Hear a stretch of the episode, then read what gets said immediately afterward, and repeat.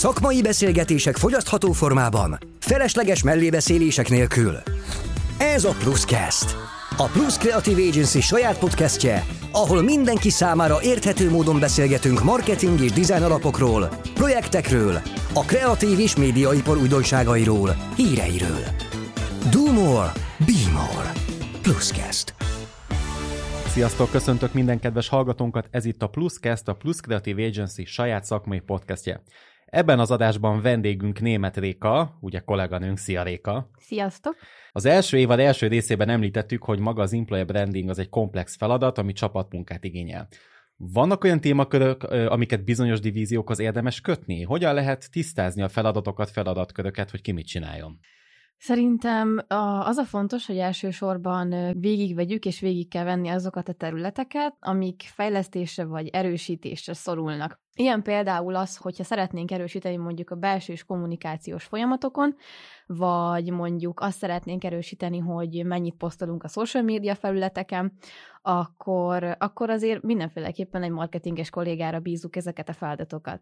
Viszont, hogyha mondjuk megvizsgáltunk mindent, és azt találtuk, hogy a kiválasztási folyamatunk az adott gyenge pontunk, akkor viszont egy HR területen tapasztalt kollégával érdemes beszélnünk és konzultálnunk azokról, hogy mit érdemes változtatni, vagy hogyha nincsen kéznél egy ilyen HR-es kollégaházon belül, akkor viszont ugye külsős HR segítségét kell igénybe venni.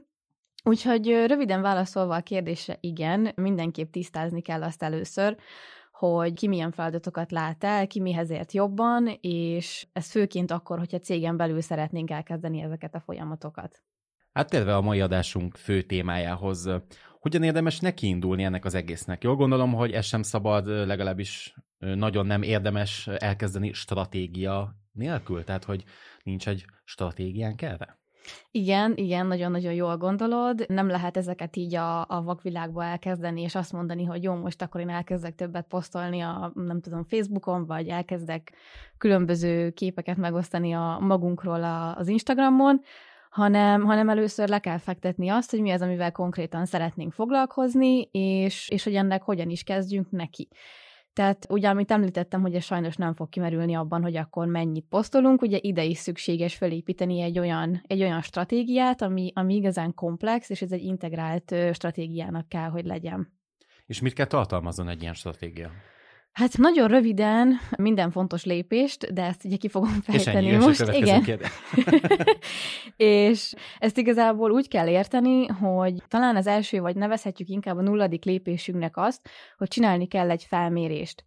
A felmérés arra jó, hogy kapunk egy átfogó képet a cégünk jelenlegi helyzetéről, és meg kell határozni ugye a cégünk értékeit, meg kell határozni a kultúrát, illetve meg kell határozni a célokat mindenféleképpen.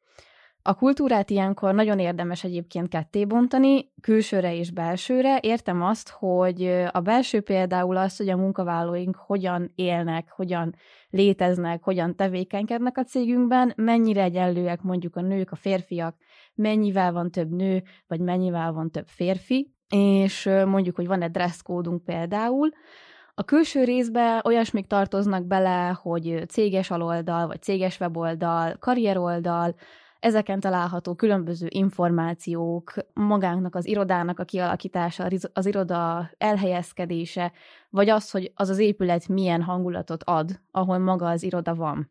És ugye az előbbit kifejezetten csak egy felméréssel fogjuk megtudni, vagy ha nem is felméréssel, de ilyen kis fókuszcsoportos beszélgetések során. Illetve ami még nagyon fontos, hogy definiálni kell a a cégünk erősségeit, illetve a gyengeségeit. Most például egy erősség esetében azt szükséges megnézni, vagy azt kell megnéznünk, hogy mi az, ami a mi cégünket vonzóvá teszi a többi céghez képest, a versenytársainkhoz képest. Illetve meg is kell határoznunk a célközönségünket, hogy kiket szeretnénk elérni az adott kommunikációval. Mivel ugye minden célcsoportnak, sőt, még a cégen belül dolgozóknak is más-más elvárásai vannak, illetve más az, ami kommunikál nekik, meg kell nézni, és meg kell vizsgálni, hogy azokat az elvárásokat mi tudjuk-e hozni. Tehát, hogy, hogy elegek vagyunk-e a munkavállalóinknak, és hogyha kiderül az, hogy nem, vagy részben, akkor viszont arra kell rájönni, hogy ezen hogyan, hogyan tudunk javítani a jövőben, és hogyan kell ezt megerősítenünk. Illetve ez nagyon fontos az is, hogy Meg kell néznünk, és meg kell terveznünk az erőforrásokat, megnézni azt, hogy mennyire van új igény új emberi erőforrásokra, illetve azt is szükséges megvizsgálni, hogy milyen mértékű a cégen belüli a fluktuáció, mennyi idő szükséges a megüresedett állások betöltéséhez, mennyi a túlórák száma, ha van nyilván túlóra, a hiányzási arány milyen, és felmérést kell készíteni tulajdonképpen még a munkavállalók között is arról, hogy a céggel mennyire elégedettek.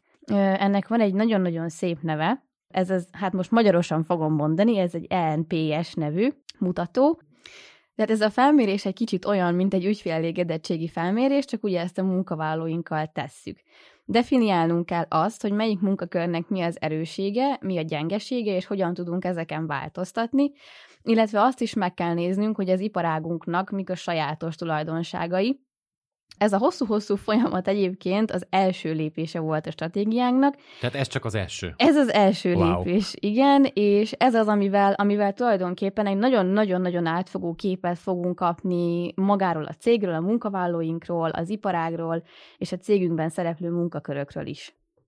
Mi a helyzet a social médiával a stratégiában? A különböző platformok használatára, kommunikációs csatornákra is rá tudunk egy kicsit térni? Persze, abszolút. Egyébként pont ez a következő pontja a stratégia felépítésének, ugye magának a kommunikációnak a megtervezése.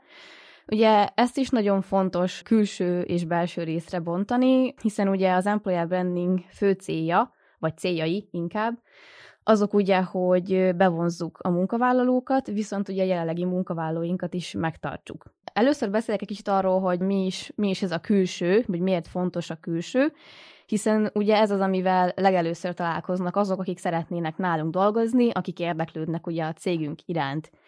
Ahogy az előző adásban ugye beszéltem én is róla, meg Betty is, hogy nagyon bizonytalanok az álláskeresők, és ezen muszáj valahogy változtatni, vagy elnyerni a bizalmukat, ezért muszáj minden platformon jelen lenni. Viszont nem azt mondom, hogy minden platformon, minden számunkra releváns, releváns platformon muszáj ugye jelen lenni, nem, nem szabad ezt se túlzásba vinni. Tehát nem kell ott legyünk a TikTokkal, a nem tudom, Snapchat, Instagram, ne. Facebook, LinkedIn, mindenhol, hanem nem. csak ami, ami tényleg a, a számunkra, vagy igazából a munkavállalóink számára releváns? A munkavállalók uh-huh. számára, igen. Tehát, hogy ez is kiderül ugye a felmérésből, vagy ki kell derülnie a felmérésből, hogy azok, akik nálunk dolgoznak, milyen, uh-huh. milyen platformokon nézelődnek.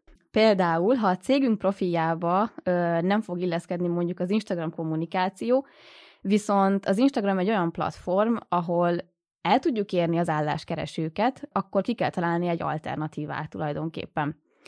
Például egyébként a Starbucks egy nagyon-nagyon jó kampányt csinált erre. Ő létrehozott a Twitteren és Instagramon egy Starbucks Jobs nevezetű kis csatornát, és ők arra használják, hogy betekintést nyár az érdeklődő abba, hogy milyenek a mindennapok náluk, hogy tudják támogatni a munkavállalókat, és igazából ez azért jó, mert lehet, hogy mondjuk a cégünk dolgozói nem biztos, hogy annyira sokat nézik ezt a, ezt a csatornát, viszont azok, akik szeretnének nálunk dolgozni, azok viszont igen. És ez már egy nagyon-nagyon jó pont. Emellett nyilván ott van a Facebook, a LinkedIn, ott lehet a saját karrierportálunk, vagy akár egy sima blogfelület is, ahol meg lehet osztani különböző érdekes tartalmakat az álláskeresőkkel. Szerintem egyébként a Facebookot érdemes egy kicsit vegyesen használni, tehát hogy mondjuk egy-egy fontos pillanatot megosztunk a cégünk életéből, aktuális híreket megosztunk, stb. stb. Viszont a LinkedIn-en ennél szakmaiban kell kommunikálni.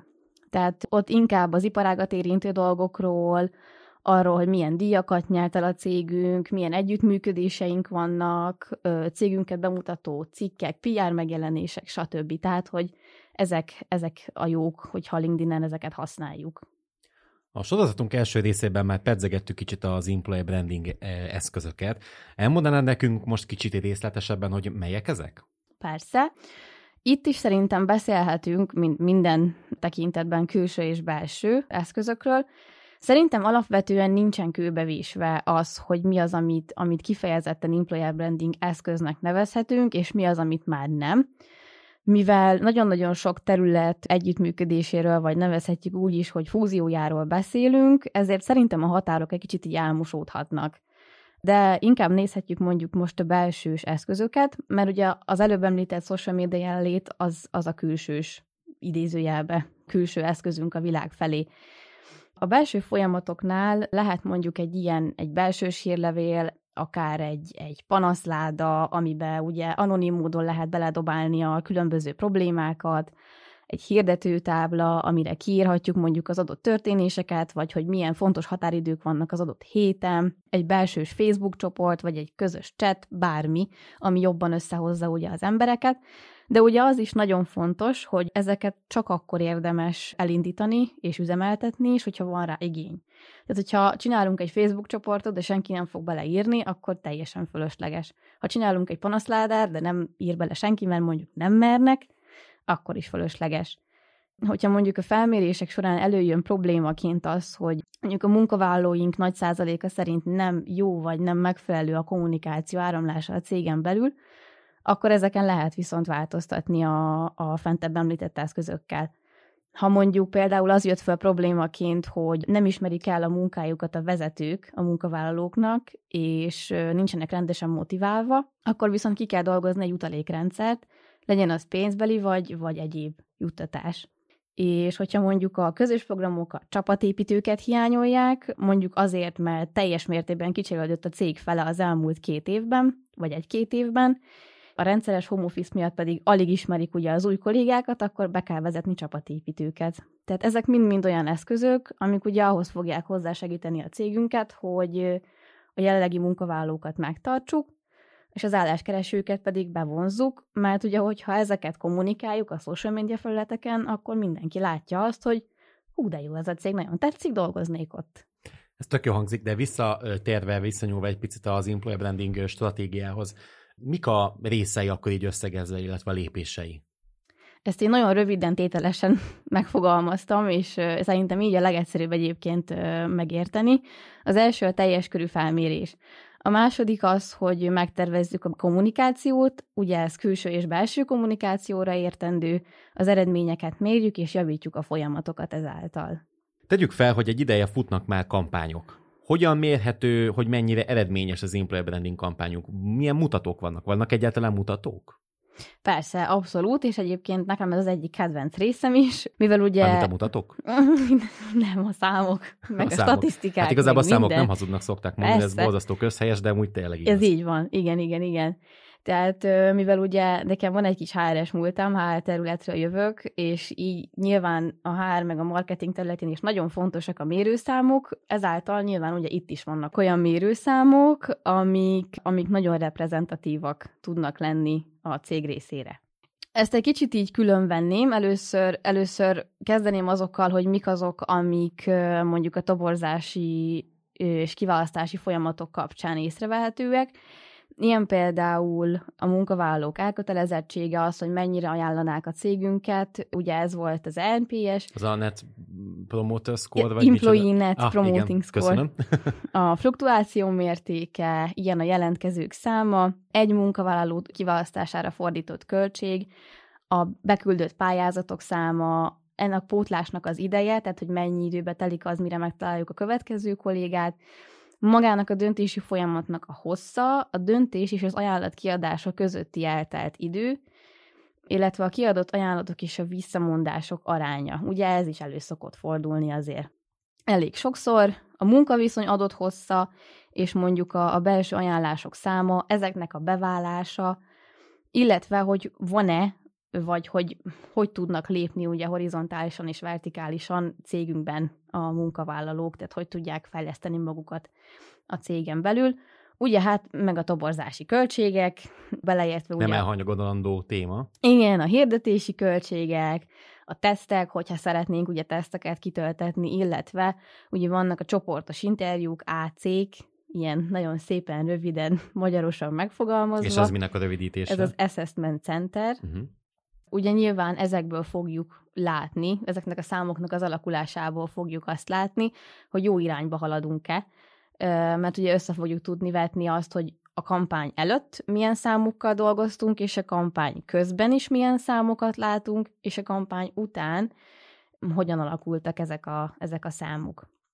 Belső kommunikáció esetén például mérhetjük az alábbiakat, amik nyilván ilyen, nem tudom, furá hangozhatnak, de az online csatornáink közül például azokat tudjuk nézni, hogyha mondjuk küldünk ki belsős ö, hírlevelet, levelet, bármit, mennyien nyitották meg egyáltalán. Vagy hogyha mondjuk küldünk ki kérdőívet rendezvényre, vagy, vagy bármilyen kommunikációra vonatkozóan, ki az, aki kitöltötte, hányan töltötték ki vagy mondjuk a Facebook aktivitások száma is ide tartozhat, hogy lájkolják-e a dolgozók a posztokat, hozzászólnak-e, mennyien követik a Facebook oldalunkat, illetve amit még nagyon fontos szerintem megemlíteni, így külső kommunikáció szempontjából, az a LinkedIn, Facebook, YouTube, blog, weboldal, stb. Az aktivitás, a látogatottság, ugye, a visszafordulási arány, itt is a követők, lájkok száma, hozzászólások száma, stb. Tehát ezekből tudjuk ugye látni, hogy jó úton haladunk-e.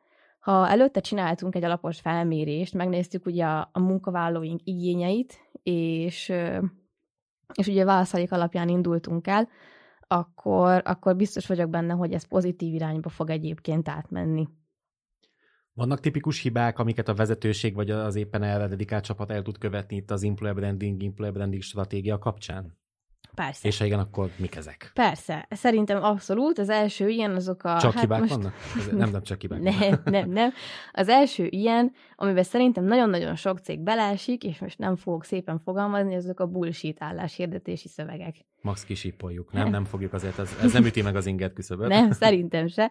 Mondjuk, mondjuk tegyük fel, hogy megvan tényleg a tök jó stratégiánk, elindultunk a kampányjal, minden tök szuper, minden tök jó, mindenki mosolyog, mindenki örül magának, de az álláshirdetéseink azok továbbra is azon a szinten vannak, hogy beleírjuk, hogy, áll, hogy, hogy mondjuk versenyképes fizetés, meg családias légkör, és ezen mindenki forgatni fogja a szemét, hogy oké, okay, rendben, ott van egy tök jó cég, de Minden ott van cég egy... versenyképes fizetés, hát és mindenhol családias a légkör, és mindenhol fiatalos a csapat, még ott is, ahol nem tudom, 60 pluszosok, de ez mindenki kiírja, igen, ez, ez valóban igen. ez a bullshit kategória. Ezek, ezek, ezek a tipikus olyan dolgok, hogy így elolvasod, és így tovább görgetsz, hogy oké, okay, rendben, köszi, hát akkor ide nem is jelentkezem, mert nincsenek konkrét információk arról, hogy mit tud nyújtani a cég. Tehát a versenyképes fizetés az, ja, lehet, hogy valakinek versenyképest jelent, de lehet, hogy másnak mondjuk tökre nem. Tehát, hogy a családias légkört meg egyébként úgy szokták kifigurázni, hogy hogy ja, igen, persze, nagyon kevesen vannak, és akkor izé ilyen-nappal dolgoznak.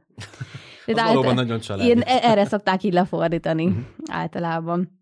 Na és akkor egyébként pont itt jön képbe egy, egy következő ilyen kis kifejezésünk, ugye ez az LVP, ezt is ilyen szépen szépen magyarosan mondjuk. És egyébként ebbe is bele fogok kérdezni, mi az az EVP, minek a rövidítése, mit jelent ez? Ez az Employee Value Proposition, ami magyarul ugye a munkáltatói ö, értékígéretet jelenti. Kicsit olyan, mint a, mint a USP, ugye egy szolgáltatásnál, terméknél hmm. ugye a USP fogja adni azokat az értékeket, egyedi tulajdonságokat. Az Employer Brandingnél az az LVP. Igazából nagyon, nagyon röviden, tömören megfogalmazva, ez fogja tükrözni ugye a cég értékeit. Ugye ezeket hangsúlyozni kell az álláshirdetésben is. Nyilván nem ilyen átlagos módon, ahogy az előbb megbeszéltük, hiszen ugye ez lesz a belépési pont a cégünk iránt érdeklődőknek. Ugye csak ezek után fog ő fölmenni Instagramra, megnézni a Facebookot, megnézni a LinkedIn-t, stb. stb. Tehát, hogy ezek után kezd el kutatni, úgymond a cégünk után. És nyilván tudni kell itt is azt, hogy a célközönségünknek ugye jelen esetben az álláskeresőknek, a cégünk iránt érdeklődőknek mi az, ami imponál, és mi az, ami megfogja őket.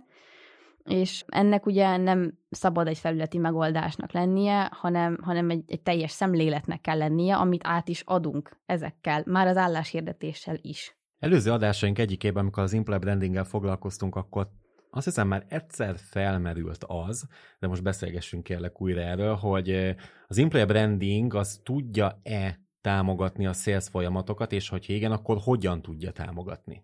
Hát alapvetően ugye az employer branding elsősorban álláskeresőknek és a munkavállalóinknak szóló Tehát eszköz. nem szélszes eszköz. Mm, de lehet hatással a szélszes folyamatokra is. Tehát mondjuk, hogyha valaki egy ajánlatot szeretne bekérni tőlünk, és látja, hogy a weboldalunk szép, a weboldalunk jól néz ki, aktuálisak az információk, nem az van, hogy ez alján 2019 van, hanem 2022, meg, meg mondjuk megy neki egy automata e-mail az ajánlatkérés, stb. Tehát, hogy ezek már plusz, plusz dolgok, és nyilván azért utánunk néznek, mielőtt még ajánlatot kérne bárki is. Tehát akkor megnézi ugye a, a social media felületeinket szintén, és azért ez egyfajta bizalmat kelt a cégekben is, hogyha ugye B2B dolgokról beszélünk, mert látják ugye, hogy, hogy tök jól kommunikálunk, aktuális minden a weboldalunkon, és látják azt is, hogy foglalkozunk a cégünk dolgaival, és nem esünk bele abba, hogy hát, mint a susztár cipője, hogy ez ugye mindig lukas. Úgyhogy igen, tudja támogatni ilyen szinten a sales folyamatokat is. És ez is gyakorlatilag mérhető. Hát nyilván a sales az végtelen De persze. utolsó centig lemérhető dolog. Igen, tehát igen. akkor tudja támogatni. Így van. Réka, egyébként tudnál mondani jó példát employer branding kampányra? Jó employer branding kampányra? Igen, abszolút. Pont egyébként most a hetekben került ki a Plus Kreatív blogjára egy cikk ennek kapcsán. Magyarországi kampányokat igyekeztem összeszedni, és kiválogatni azokat, akiket ö, nem az, hogy én jónak tartottam, hanem, hanem ezek a, az évekkel ezelőtti 2020-as Employer Branding Awards-ot megnyert kampányok voltak, és az egyik ilyen cég az a az a British Telecommunicationsnek volt a, a kampánya. A másik magyarországi cég az, hú, Beko- Becommunication, bekommunikáció. Igen. Egy kicsit igen, puskázok, igen, igen, itt igen, látom, igen. igen. Ő volt, ő volt a, a második, az utolsó pedig a, a Bridgestone volt, és én őket ugye azért tettem bele ebbe a, ebbe a blogba, vagy a blogcikkbe, mert ugye ők konkrétan első-második helyezetek lettek, és külön díjas volt a, a Bridgestone kampánya ebben, a, ebben az Employer, Employer Branding Awards-ban. És hogyha valaki szeretné akkor ezt a cikket elolvasni, akkor azt a plusz-kreatív.hu per blog oldalon találja meg egyébként számos más ö, szakmai blogunkkal, vagy blogunkkal egybe véve, egybe gyűjtve. Hát Réka, hogy eljöttél és elmondtad, hogy mit tartalmazon egy employer branding stratégia, és hogyan kezdjünk neki, és hogy megy ennek az egésznek a folyamata. Köszönjük, hogy itt voltatok velünk, várunk titeket a következő adásunkban is, ahol milyen egy jó karrieroldal és automatizáció témaköreket fogjuk körbejárni. Ne felejtsetek el követni, rétingelni minket, valamint várjuk kommentjeiteket, és ha szeretnétek értesülni következő adásainkról, iratkozzatok fel podcast felületeinken és a YouTube-on. Sziasztok! Sziasztok!